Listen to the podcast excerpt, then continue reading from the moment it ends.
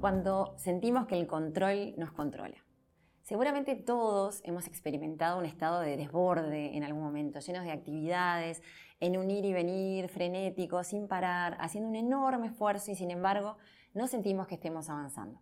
A veces no nos damos cuenta que esto ocurre porque creemos que si no estamos sobre todas las cosas, no van a ocurrir o se van a producir errores y seguramente estamos pensando, si lo hace alguien más, ¿podrá hacerlo tan bien?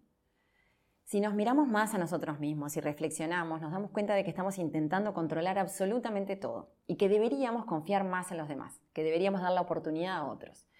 Igualmente, sabiendo que no está bien, seguimos sin hacerlo. Porque nos sigue rondando en la cabeza la pregunta, ¿podrá hacerlo también? Y ahí es cuando el control nos controla. Esto tiene un impacto negativo en las personas porque sienten que no confiamos en ella, que demoramos las cosas, que siempre estamos ocupados no contribuye a un ambiente de desarrollo ni a un buen clima y hasta tiene consecuencias en nuestra propia salud. Cuando el control nos controla, es que no hemos adquirido una de las habilidades más importantes, delegar efectivamente. La delegación efectiva es una habilidad. Los buenos líderes son expertos en delegar efectivamente. Saben que delegar bien es un enorme acto de confianza.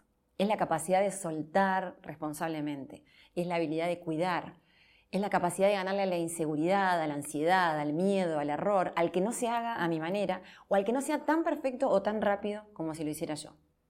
Es también ganarle a la dificultad de explicarle a alguien lo que esperamos que ocurra. Implica también ser conscientes de nuestras limitaciones e identificar a quienes podrían hacerlo mejor. Cuando lo hacemos y delegamos en forma efectiva, damos una excelente oportunidad a alguien a que aprenda, se desarrolle, se motive, se sienta valorado, reconocido y sienta que confían en él. También nos damos a nosotros mismos una oportunidad de soltar, de enseñar, de transmitir y de disfrutar de ver a alguien haciendo algo que antes hacíamos nosotros. Y en ese momento nos damos cuenta de que no es necesario estar en todo, ni es tan grave si las cosas son un poco distintas y que los errores son partes del aprendizaje. El primer paso es la confianza. Les voy a contar una historia. En diciembre de 2009 estaban finalizando tres años de la obra de la nueva terminal del aeropuerto en Montevideo. Yo me había desempeñado como jefa de obra de arquitectura y estaba en mi contenedor listando algunos de los detalles de obra a terminar.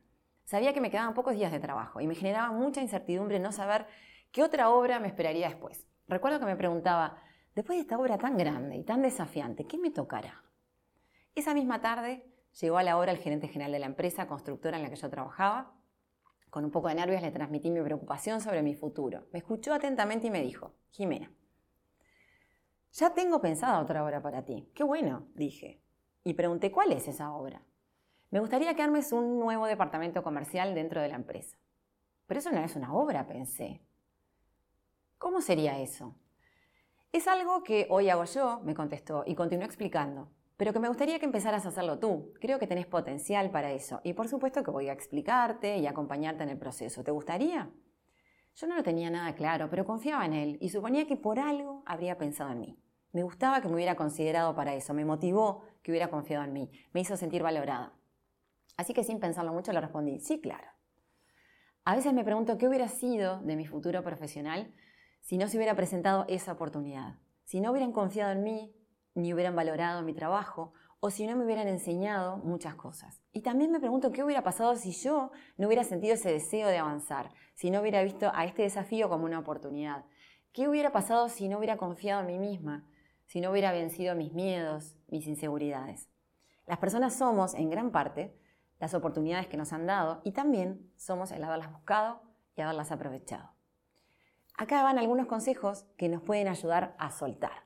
Lo primero es creer en ti mismo, vencer tus miedos, inseguridades, gestionarlos de la mejor manera posible para que no te paralicen. Lo segundo es valorar el aporte de los demás, entender que nadie triunfa o falla solo y que siempre necesitamos de alguien más que nos complemente. Lo tercero es identificar el potencial y el deseo de los demás, conocer a las personas, identificar sus fortalezas y descubrir qué quieren, qué les gusta, en qué pueden ser buenos. Lo cuarto es confiar en los demás y estar dispuestos a que no sea a nuestra manera. Y lo quinto es colaborar con los demás, estar dispuesto a pedir ayuda con humildad y estar dispuesto a aceptar esa ayuda, a escuchar y a fortalecerte con los consejos. Gran parte de este proceso empieza por confiar en nosotros mismos y confiar en los demás. En aceptar que nadie falla o triunfa solo. No somos superhombres o supermujeres. Todos necesitamos de alguien cuyo aporte es importante. Empieza por valorar el aporte de los demás, las diferencias y la complementariedad, valorar la colaboración de los demás. Cuando aceptamos perder un poquito de control, cuando aceptamos ayuda, estamos generando un vínculo de colaboración en el que las dos partes se fortalecen. Cuando escuchamos y tratamos de entender antes que opinar y dar consejos, cuando también compartimos nuestros conocimientos y disfrutamos del logro de los demás, ahí fortalecemos los vínculos y nos fortalecemos a nosotros mismos. Y muchas veces descubrimos la respuesta a nuestra pregunta. Sí, podía hacerlo también. Es más, lo pudo hacer mejor.